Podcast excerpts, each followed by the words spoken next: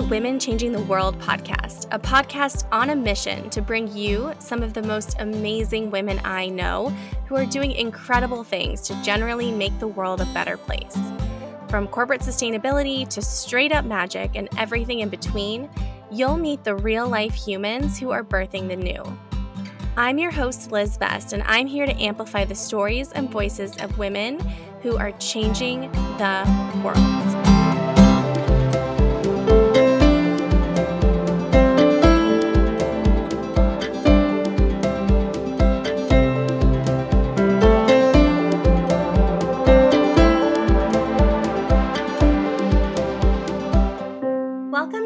Another new episode of the Women Changing the World podcast. Today, I'm so excited to sit down with my friend Danielle Polini. She's a UX research and design strategy consultant for early stage startups, founding member of the Girls Club Mastermind, the person who first introduced me to the Dream Client interview, and the photographer responsible for a lot of the beautiful images on my website and social media. We talk about everything from asking strategic questions to move things forward to checking our assumptions and creating morning rituals that work for us, plus, of course, pizza. I just know you're going to enjoy my conversation with Danielle as much as we did.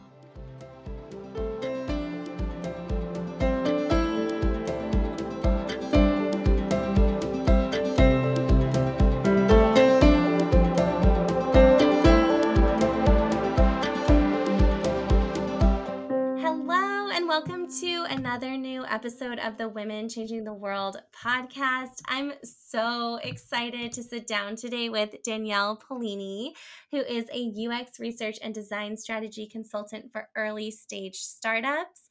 Um, she's also a I think my first pandemic friend um, and she is the genius behind a lot of the photos that are on my website. Uh, Danielle, welcome to the podcast. Hello, thank you. Ah, it's so fun to have you here.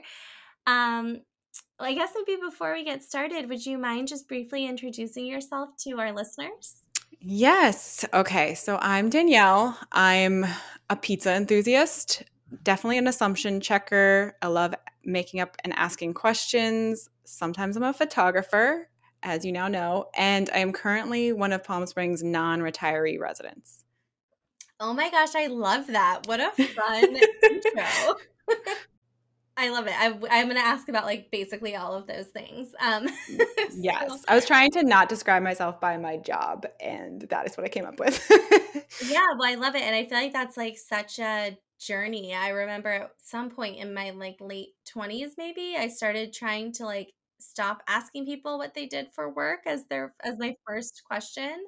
Um, but I feel like it's so human to just lead with like this is what I do.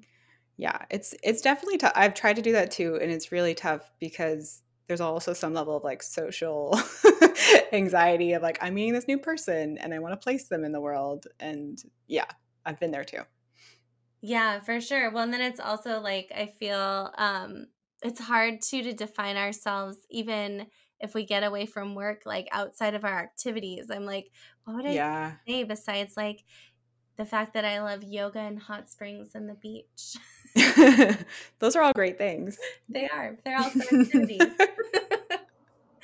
Um, well i have to ask so my favorite first question to ask on the podcast is the biggest one of course um, so because it is the women changing the world podcast if you had to change one thing about the world, actually, not if you had to, if you got to change one thing about the world, yeah. what would be your one thing? The one thing I would change about the world is definitely the assumptions we make about each other.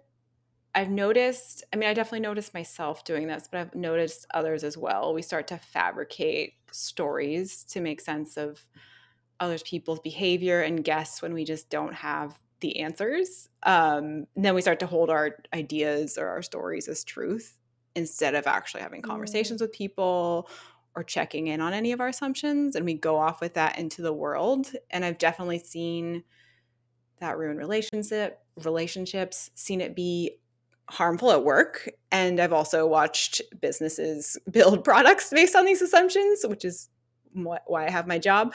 Um, but it, it, feels like it just contributes to a lot of the disconnection and hurt or even anger I see around me. And that is what I would love to change about the world, um, which is partly recognizing that we're making assumptions and stories, but part learning to ask better questions or having hard conversations, which I think is not something we necessarily learn in school to deal with. So it's fair mm-hmm. that it's not mm-hmm. something we we have the capability of doing all the time it's definitely a skill that we can, that can be developed or outsourced. Very true. um, Very well, true. I love it. I had never like thought about your job as like you are like in a lot of ways a professional assumption checker among other things. Um, well, I'm going to put that on my resume. oh my gosh, you totally should. oh, that's a good one. Uh, well, for anyone listening who's like not as familiar with UX research or design strategy, can you tell us a little bit more about what it is and why it's important? I mean, I think you just articulated in many ways why assumption checking is important, but any any other pieces about how this fits into like overall like business success? Um, so I, de- I mean, I'm, I am also making an assumption about who is listening. So I will say that this is an assumption, but it's definitely true in tech. Uh, so you're, I'm usually in meetings where decisions are being made with assumptions about the user or the customer. And I'm going to guess this maybe happens at other companies like quite a bit as well. You're making assumptions because you have a tight deadline. You're asked to do these things. You have to just go with your gut and make quick decisions. So when we don't go out and check those assumptions we're making or invalidate or disprove them, they can be really risky decisions for the business. Uh, and obviously, this happens quite a lot. So, we're making a lot of risky decisions. So, my job as a UX researcher is typically to go out and instead of making the assumptions and moving on, test those with customers, have conversations with them, challenge these assumptions, and either come back and validate or disprove them, find blind spots we might have had or new opportunities and take those back to any of the teams working on building the product or working on strategy and make suggestions. Um, I also prefer to take those people along with me. So I love those people to be in my interviews and be a part of this with me so that not only do I not have to do as much work and I can train them to do it, but I don't have to convince them that what this is what's said in these meetings. So yeah, my goal is really just to build continuous customer input and conversation into a company's routine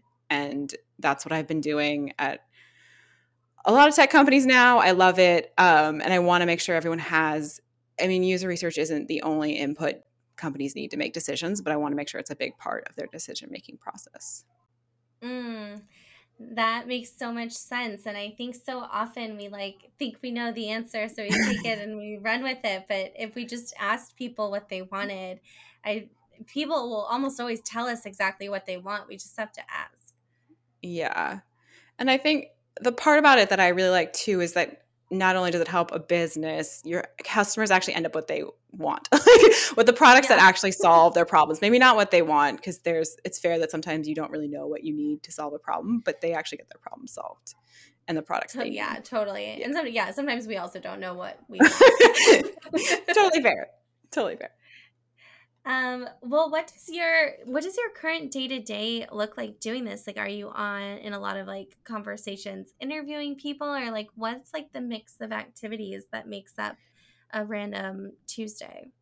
Um, that is a good question. I I will say that now that I have seasoned and have been doing this for I think 10 years, I know that I need a lot of introvert time and I am very empathetic, but also need to recover from a lot of this. So I have built a lot of not necessarily boundaries, but morning time to myself or time to just reflect on what I've heard, make sure I exercise or move around so that I'm processing the information. So I have a good mix of time to myself and customer conversations and talking to the team and showing up. I think it's great to be able to do things in Google Docs and just comment on a thread and say, you know, I think this about what's going on, or let me comment on this strategy. So it's a lot of Google Doc time, a lot of healing from a lot of talking. And then I do ha- run continuous uh, research. So to every Tuesday and Thursday, I am for sure talking to cu- at least two customers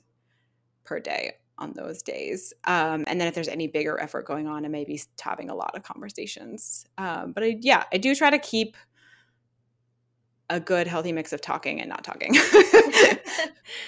Absolutely, that seems important uh, to, to and processing. Yeah. yeah. yes. Definitely, and be able to draw insights from everything you hear.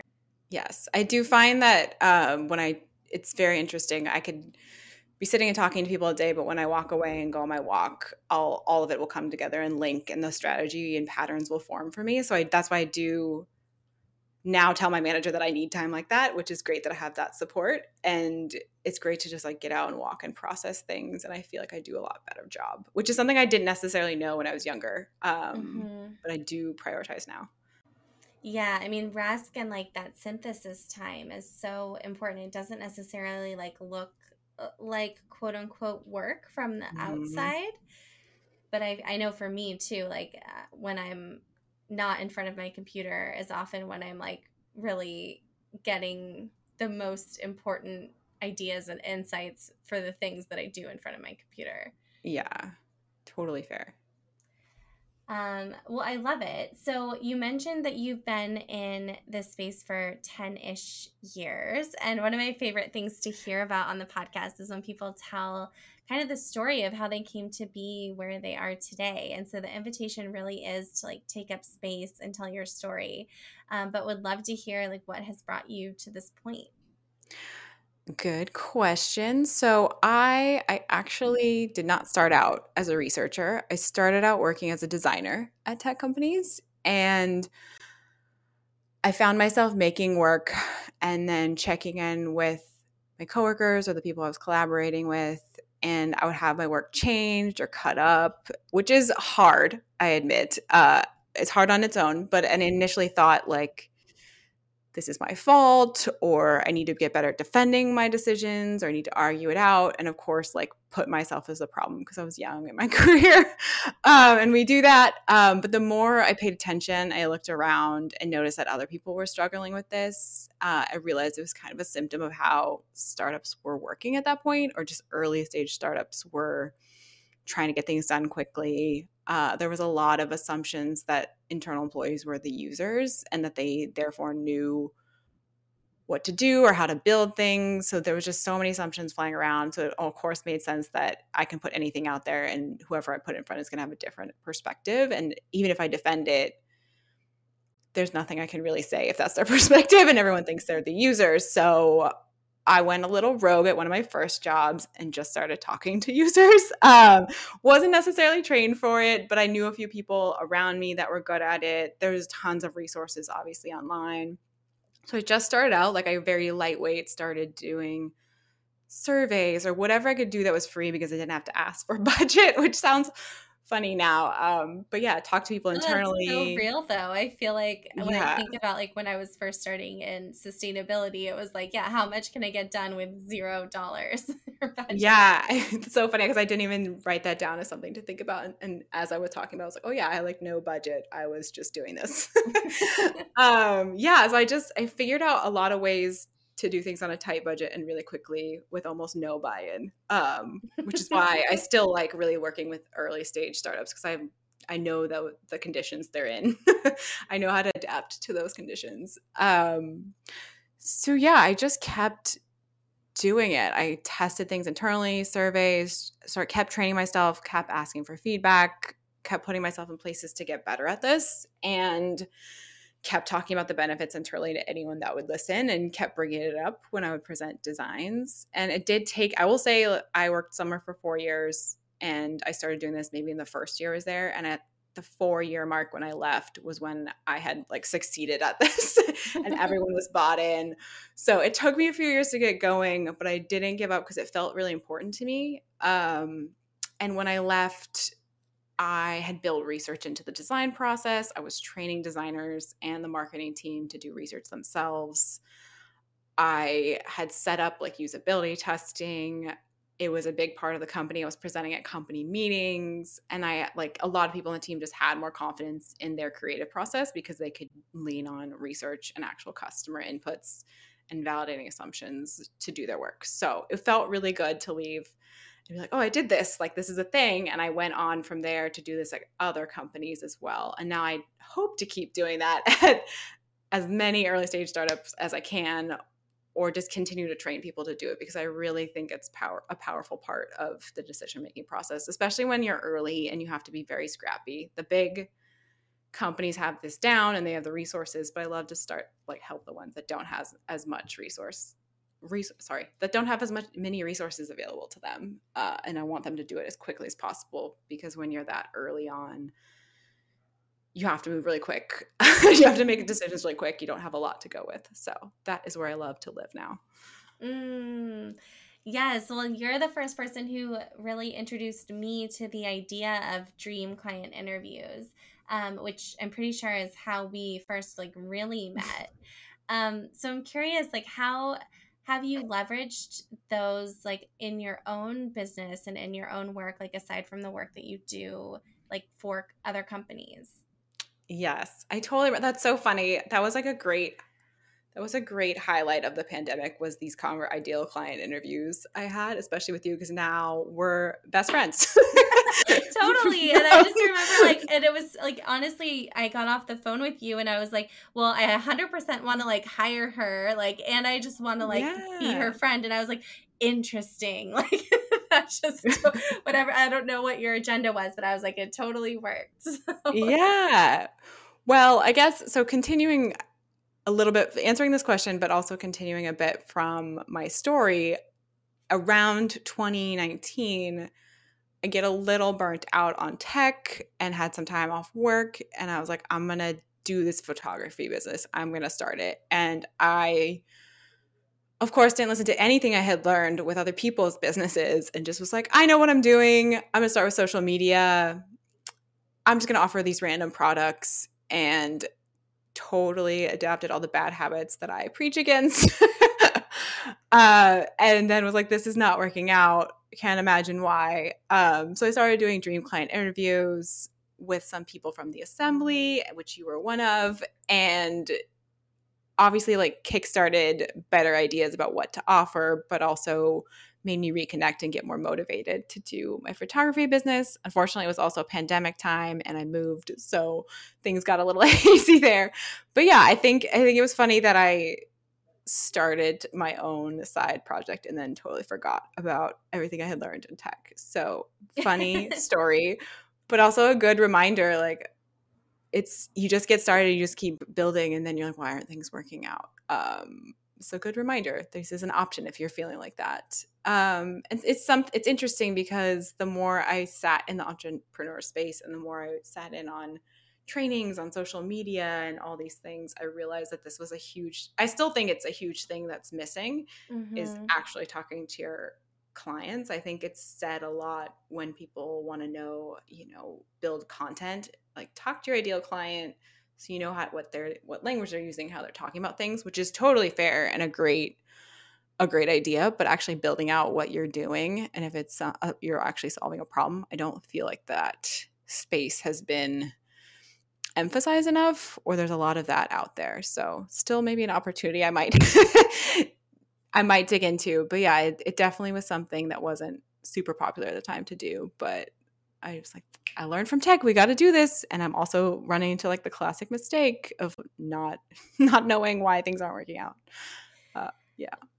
Oh my gosh. Well, I mean, you completely inspired me. And I feel like I have used the dream client interview kind of process to launch like almost every new thing I've done in my business in the past couple years because I just like it's I mean it's Yay. just yeah it's amazing it's like such a great way I think so often I think especially as entrepreneurs but I think also just like as humans in the world and maybe like especially for women but like we feel like we have to have all the answers or like we have to like figure it out ourselves um and mm-hmm. I think also like you know people are often really want to help us and if you ask the right questions people will like tell you like what their what their challenges are. They'll tell you what they're excited about. They'll mm-hmm. tell you like what they think you should do um, if you make the time Agreed. to actually sit down and ask. Yeah. Yeah you don't have to guess. I think there's some i don't know maybe i don't know if other people experience this but i definitely experience like this. I have to be overconfident. I've got this. Let's just do it and see what happens. And I forgot to actually ask people, which is a very funny and I, I don't know. Yeah, a very funny choice on my part given what I did before. But yeah, it's it's a funny story now, I guess. well, and it's I mean, I think it's so human, right? Like I think especially yes. in trying to start a business, you're like drinking from a fire hose and there's so many people out there who are like yeah. trying to sell you on like this is my system for like your first like 10k month or your first six figures or whatever it is and it's like just follow this system and like it's all mindset you need to do the mindset work and then but you also need to do the social media and then you need to do the marketing you need to figure out the sales calls and it's just like so much stuff um that i can totally appreciate how you were busy like working on the mindset and showing up confidently and like forgot the things yes. that you actually know how to do um, are equally yes. important, if not more important, than like all the things that people tell us to do. Yes. Um, oh my gosh. Well, that's, I love that. I'm glad that you can look back on that uh, and laugh. yes. It's like, I mean, it's a good lesson. I think we all default to this sort of behavior like oh, i just know what i'm doing and it's okay we default to our assumptions and they do have to be checked even if it's by ourselves yeah, when there's like so many examples, I could like write a list a mile long of things where I'm like, I know better. I like, I like tell my clients like how to do this, or I've like taught this in a course, or I've like had this as my job. And like, it's like, I, I know better than to do it the way that I then did it. But for whatever reason, um, I find myself making the mistakes that I'm like, oh, yeah, this was why that process made a lot of sense yeah but may, maybe that's what makes us great at our jobs is we have ourselves failed at it at times and we know what it feels like. We're not sitting around shaming people. We're here to help them get out of it. So maybe it's fair. Maybe it's required for your job to go yeah. everything you say. I think that's i think that i love that interpretation because it's, yeah it's like until you've like failed or like not had it not turn out the way you wanted it to turn out, then you haven't like reverse engineered why there's a different way of doing it. Um, well, I feel like you're someone who I just really love the way that you've kind of done this beautiful dance between like entrepreneurship and being in house. And I think so often there's this idea that like from an identity perspective we have to like pick one or the other. And like i think especially with entrepreneurship but i think it's i think it goes both ways. There's this idea of like i am an entrepreneur. I'm never going back. Like, and then i think like i've watched in the last year or so a lot of my friends who are entrepreneurs running like very successful businesses decide for various reasons to go back in house um, and so I'm curious, like, do you have any wisdom or insights for anyone who's feeling like they need to like choose one thing or the other thing? Um, I think I'm gonna say the annoying he- thing here, which is it just happened, and I do hate when people say that.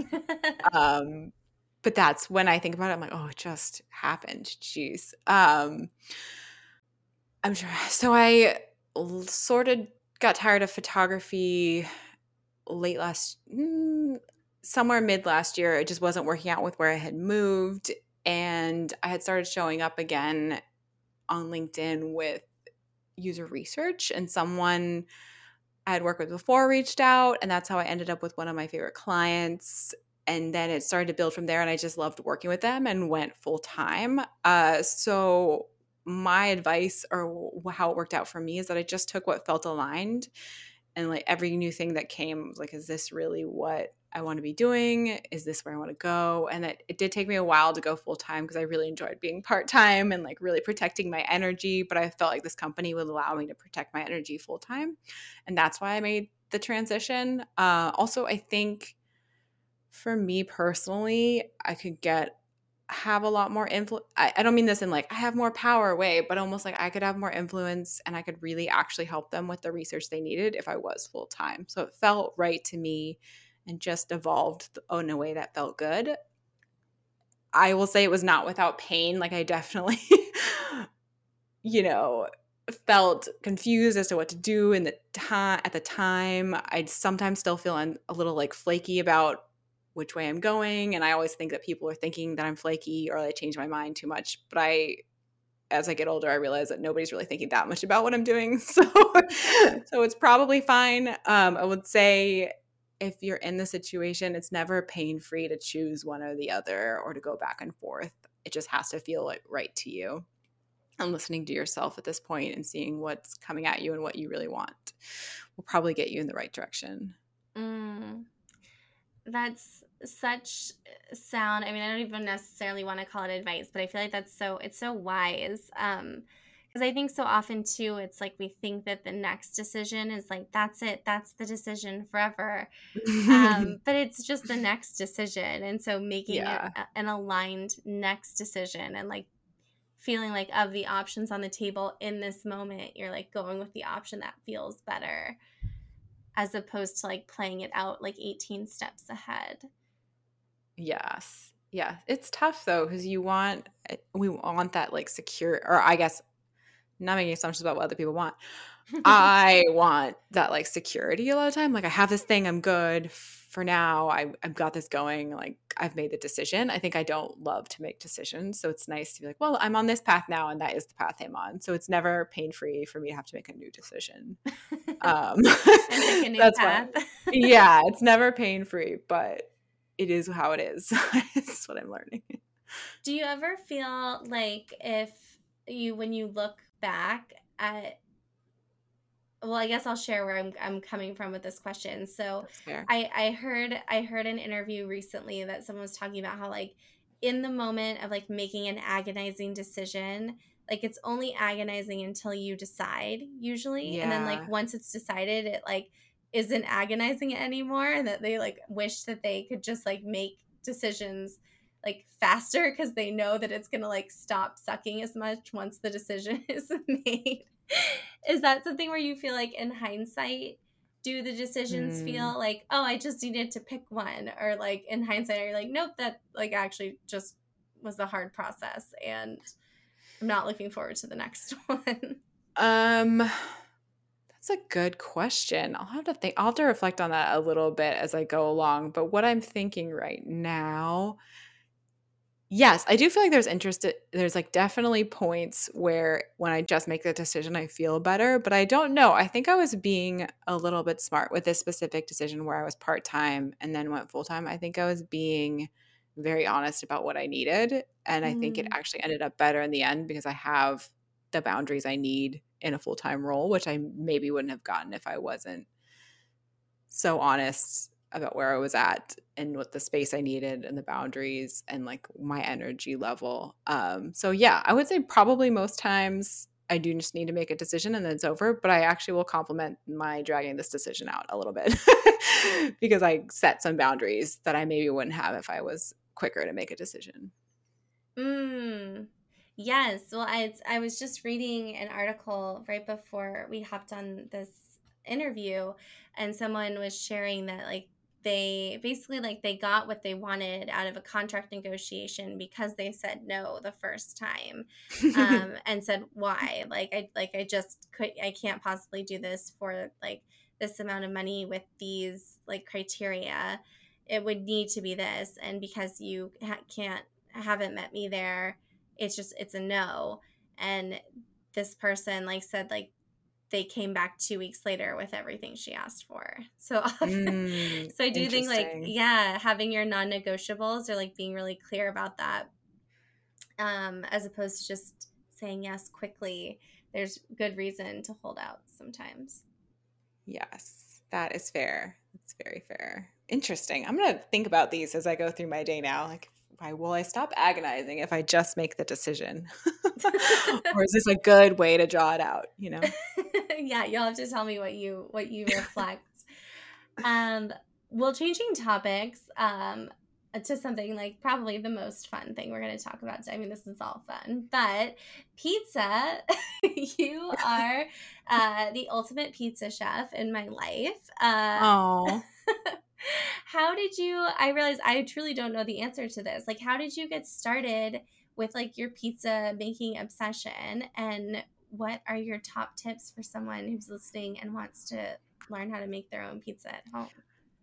Um i love that you called me the top pizza chef in your life. Um one of my sisters friends she was i guess they were talking about pizza and pizza ovens and my sister's friend was like oh your sister's like a pizza influencer right? And i was so excited to that.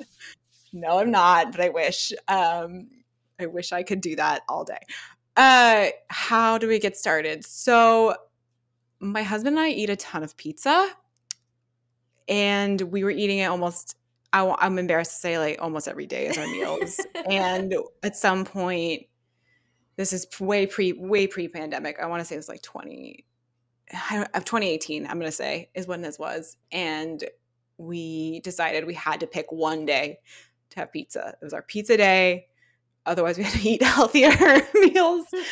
Uh, so we really started to cherish that day. Uh, so we got really into it and started with you know those Trader Joe's dough balls. It was like our first attempt, and even if we picked up pizza or had frozen pizza, it was fine. It was the one day we get to have it. And I think one day I was like, oh, I'm just going to experiment with making our own dough. Like, I don't feel like going to Trader Joe's today. It's too crowded. Uh, so I made a basic dough I found on the internet myself. And ba- making pizza dough is such an experiment. There's so many variables, things can go wrong.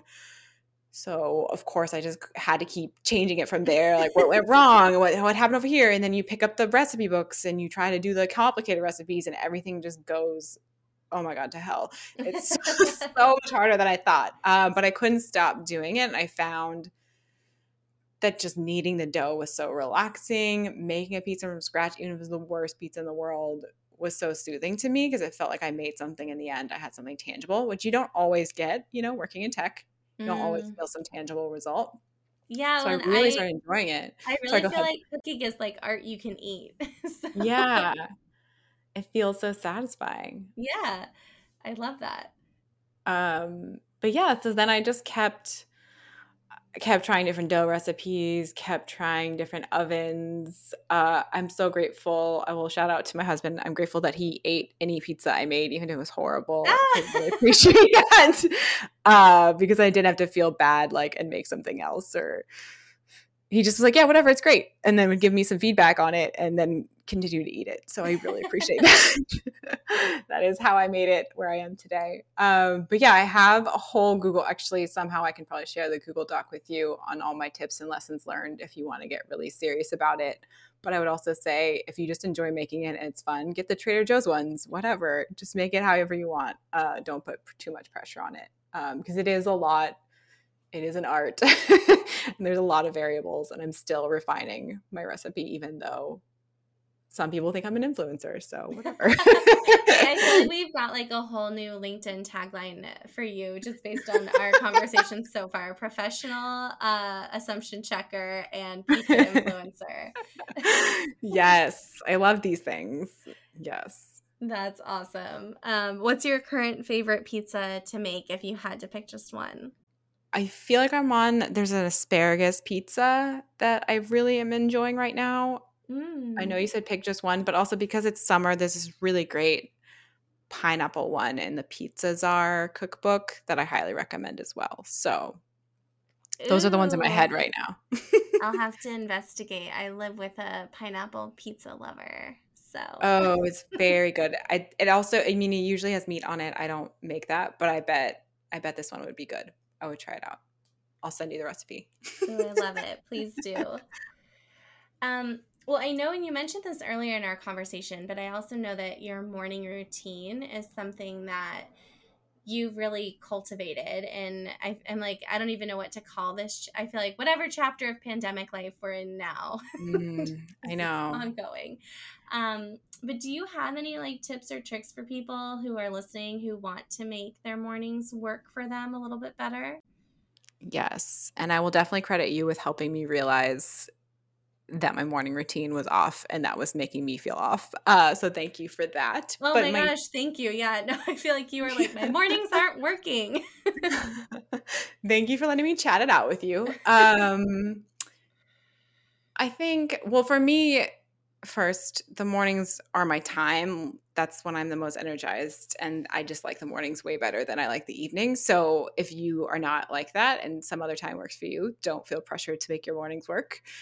Um, but yeah, I think I noticed well i did i caught i caught a puppy and i just was all thrown off and i was trying to make my way back to my life pre puppy and what brought me energy. And I was realizing that I didn't really have a good morning routine. I was kind of just reacting to whatever needed to happen in the morning at work and with dog. And we are doing stuff to our house. So there's always something going on. And I just kept being very reactive and also felt my energy was just super low. Uh, so just being aware of what was going on with me and realizing where I saw holes or changes that needed to be moved back, move the needle back a little bit. Uh, so just like paying attention was super helpful to me. And now I try to wake up at the same time every day and just give myself permission to have my morning time, do whatever I want until I think about 9 a.m. is when I start to really log into work and get focused. Maybe sometimes it's earlier if that's what I feel, but I really focus on what feels good to me that day. Like I'll go on a walk with my dog, have some good coffee. Maybe I'll go out to coffee. Maybe I'll sit outside. Maybe I'll watch TV. Whatever just feels right to me in the morning is the time I put the most energy into. Uh, and really like do whatever is like my favorite, my thing, the highlight of the day is going to be mm. in the mm. morning. So, yeah, it's, I mean, it's tough though. You have to figure out, it's a lot to pay attention to yourself and what you need and what would feel best to you in the morning and if you're commuting to work, it's sometimes hard and you don't have as much time. Um, but luckily, I work from home. I can kind of get myself up around the same time. Uh, so it's been working for me, and I'm very happy with it. That's so cool to hear. And I feel like it's so, I just so, I feel like, especially in the pandemic, that I understand and experience the temptation to just like log on and start mm-hmm. without a commute, right? I feel like on a commute, I used to be pretty good about listening to like an inspirational podcast, reading the news, and even if I like had taken a peek at my email, I typically wouldn't mm-hmm. like really fully get back into it until I was at my desk. Um, but when everything happens at home, it can be, I feel like creating that space for yourself before you jump into like all the things that other people want and need for you can be such a game changer. Yeah. That's funny that you talk about your commute that way because the one of the main reasons I wanted to get out of tech and started the photography business was that I couldn't fathom commuting on BART anymore and that it was ruined the morning commute was really ruining my day and not conducive to me actually doing good work. and I think I realized I mm. should have connected that probably to 2022 problems and my current changes in my routine. But yeah, I just couldn't I just felt so tired when I got to work. And like I had given the best part of my day to commuting on BART. And I just couldn't. I was like, this can't be my life. This can't be it. I, I so understand that. I feel like I've had I had a number of different commutes when I lived in San Francisco, and the one that I was picturing as I was describing that was like one of I would say like arguably like the most delightful San Francisco commute that existed. It was on an express bus that went from like you know, point A to point B relatively efficiently. Ooh. Sometimes it was crowded, but I was like the first stop or one of the first stops, so I always had a seat. And like it was like oh, all the oh, nice. details aligned for it to be like a pretty pleasurable as far as commutes go experience. But my last commute in San Francisco was like pre the assembly was like such a chaotic disaster that I can like I could totally understand how like living through that commute any longer than I did would have like been a reason on its own to reevaluate that job because it just it's yeah. like hard to start your day in chaos. Yeah, it is. And there's a lot there's a lot going on in San Francisco. There's a lot happening on BART. There's a lot of walking. It was just so much. I felt so drained going to work and then to meetings and i didn't feel like i was being my best self and i'm very lucky and grateful now to have the space i need. Totally. Uh, i love that. Um, well i want to come back to there is i i know that you know so much about how to ask like really strategic questions uh, to build trust and get the answers you need to move forward in almost anything. So I want to come back to that at the very end for people who are listening. Uh, I've heard Danielle give a couple TED Talks on this topic, um, and there's a lot of juice there, but I want to save it for the very end. So before we get to that, um, I wanted to ask, I have a couple kind of like quick hit questions that I just always love okay. hearing what people say. Um, and younger self advice is at the top of the list. Um, so, what advice do you wish you could give younger Danielle or someone out there who's maybe listening to this and thinking you're a total badass? I think something I would probably say to like high school Danielle, it gets better. I think I felt very stuck in whoever I was in high school and just not getting out of routines and being around the same people and having to be the same person. And I just would love the reminder like things get better, things change. You're not stuck here. That's great advice. and also, part of me listening, I'm like, oh, well, like, I mean, I don't necessarily think things are. I mean, there are things that are terrible, like in the world right now, but uh, like, I don't, I'm not sitting here feeling like stuck or like things are bad. But I'm like, I wonder if my older self would also say yeah. that to me right now. Yeah, that's fair. Ooh, interesting. Um, well, what's your favorite inspirational quote right now? Um, I actually took it from an Instagram reel that's going around, or the audio is going around, I guess. Uh, I say to myself, this is your reminder to schedule joy. There's that mm. one where it's like, mm. schedule joy like you would an appointment or something like that. And I try to remind myself to schedule two things that bring me joy each week. It's not as easy as it sounds. You think that you have all these fun things you want to do and actually find it to be one of the hardest things in my week is figuring out what to schedule that brings me joy. Ooh, do you have any examples for anyone listening? I know everyone's joy is is their own and um something what do I try to do? I think did I do? Oh, see, it's way harder. Like I can't even remember what brings me joy. That's so funny. Um I definitely got my dog a BarkBox and like got ah. excited about the time it arrived. That's something I think is super fun because you get so excited to see like seven toys. I know, spoiled. um and then sometimes I'll schedule like going to a new place in Palm Springs that I haven't been or like my husband and I get to have a coffee date in the morning sometimes. Very rare because we have crazy schedules. But yeah, those those things bring me a lot of joy. Trying out new coffee places or pizza places. Mm, that's so fun, and I feel like there's something so indulgent about like going somewhere, enjoying something, and like getting like connection time before work even starts. Hmm. Uh, how fun! I'm I'm taking a page out of that book this. uh, well, related, and you can actually pick the same thing if you want to pick that thing. But I suspect that you, like me, have multiple inspiring post-its around your work station slash life station. Um, so, and I think you know that I like aspire to one day print out a deck of like inspirational post-its.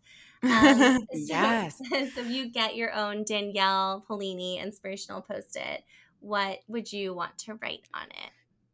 Um, that's funny because I have something here, but now I feel a lot of pressure to have something different. Um, but I have been reading, I think, on your suggestion, that book Free Time, and mm. I just almost stopped reading at this one point because it was so powerful and I couldn't totally process it. But she talks about what her one thing, her one job for the day is, and she really focuses on that. I think at some point it's exercise. I could be totally butchering this book. I'm so sorry if she's listening. Um, but I wrote down. Jenny, actually, have if you're this. listening, I'm, I'm sure she's not offended, but we're sorry because we're reading because we're reading her book. It's amazing. Uh, but she says like, "What's your job today?" And I have that written down. And for right now, my values are all on having energy and doing everything I can to make sure I have energy. And that is a lot of why I think it's important to prioritize my mornings, but there's other things. So I just look at that every day. I'm like, this is the one thing I have to focus on. My job today is to make sure I have energy. Uh, mm. Uh, and if I do that, I'm good. I have succeeded. uh, and just the idea of it, just like, yeah, what what is your job today? Like it can change from day to day, but mm-hmm. getting clear on like picking one thing, which is so hard. it is. Uh, thank you for sharing that. That's awesome. Um, what is giving you hope for the future right now?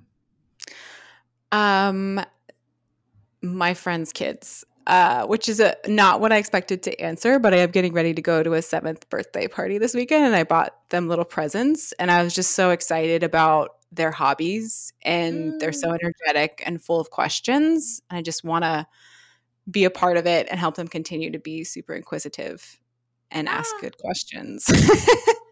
Oh my gosh, how fun. Well, and also thank you for the perfect segue uh, to the last thing that I, I want to ask you, which I know is like the, in a lot of ways, the juiciest. Um, but again, you know so much about asking strategic questions to build trust and to like, you know, when things are gridlocked, to get the information you need to move forward. Um, so, will you tell us some of your secrets for anyone who's listening and who's like, oh, I'm stuck? how do I build trust with this person? How do I move this project forward? Like, what tips and tricks do you have for them? Yes, I asking questions and reformatting them is my favorite thing. I do feel bad sometimes for my coworkers because they'll just reformat their questions because I just love it.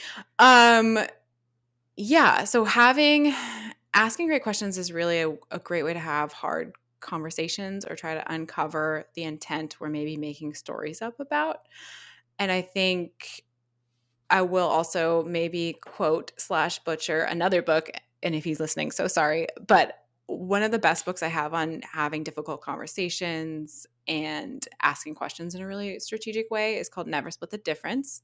So you can dig in a little bit there if you want more information on this. But I think if you're having a conversation, especially at work with someone, maybe you disagree on something or you're not sure where they're assigning you this project from, I love, I have three things I stick to in those cases. Uh, definitely like label what you're seeing. So you could say, for example, it seems like you're upset about this decision, or it seems like this you know decision is taking us away from another decision we've made what's important here. So label what you're seeing seeing in like a non-threatening way. You can say something like it seems like sounds like this is happening. Uh, another thing i think is really important when you ask questions not to ask people why why tends to make us really defensive mm. uh, and i've noticed it even with me me i'm like oh don't ask me why like I feel like I have to defend further what I did. Whereas if you reformat that um, to a what or how question, people tend to think through their decision process. Or like if you instead of saying why did you do that, you say what was important about this decision. How did you decide to do this? That tends to be a little less threatening. And people will actually give you their motivations or their decision process, and they can actually think it through themselves. So yeah, avoid using why. Try to label what you're seeing um, and dig deeper with what or how questions are my top three tips. That's a very brief overview. um, you can also dig in a little bit on that book or ask me personally mm. how to mm. how I to create it. better questions. Yeah. Yes, well, I, we definitely I want info for where and how people can ask you that, but I also want to just underline I think one question that you just said that is so um it feels like such a powerful tool is this idea of like like what about this is important? Or like what about this is important mm-hmm. to you? Or what about this is important to this project? Just so that when because sometimes people are like really fired up about something being important but if you don't know why it's important and you don't want to ask why is this important? Yeah. I think oh, that's such a great important question. about this yeah yeah, it's tough because he's so our reaction is to ask why all the time, and then we also get defensive when people say why. So I always think, what or how, what or how questions. how can I reframe this? Yeah, uh, it's so good. Um, I just yeah, I feel like you, I know you have so much more to share on this, and so for people who are like, I need more Danielle, I need more pizza in my life, I need more assumption checking. I need more of all of this approach to life and the world. What is the best place for people to find you or follow along with you? For right now, I definitely would do LinkedIn. You can find me on LinkedIn. I love it. Well, we'll definitely include a link to that in the show notes. Perfect. Yay. Oh my gosh, Danielle, this has been so fun. Um, and now I'm like very hungry for pizza. oh, me too. Me too. well, thank you so much for coming on the podcast. I so appreciate it. Thank you for having me. I loved it. Thank you so much for tuning into this episode of the Women Changing the World podcast. Please rate and review the Women Changing the World podcast on Spotify, Apple Podcasts, or Google Podcasts, and don't forget to subscribe for future episodes. You can find me on Instagram. My handle is liz.best, that's L A S dot B E S T, or you can find me on LinkedIn by searching my name, Liz Best. Join my mail list by visiting elizabethbest.com slash monthly meditation, and you'll receive all the latest updates on events, retreats, and opportunities to work with me, plus a monthly love note from my heart to your inbox.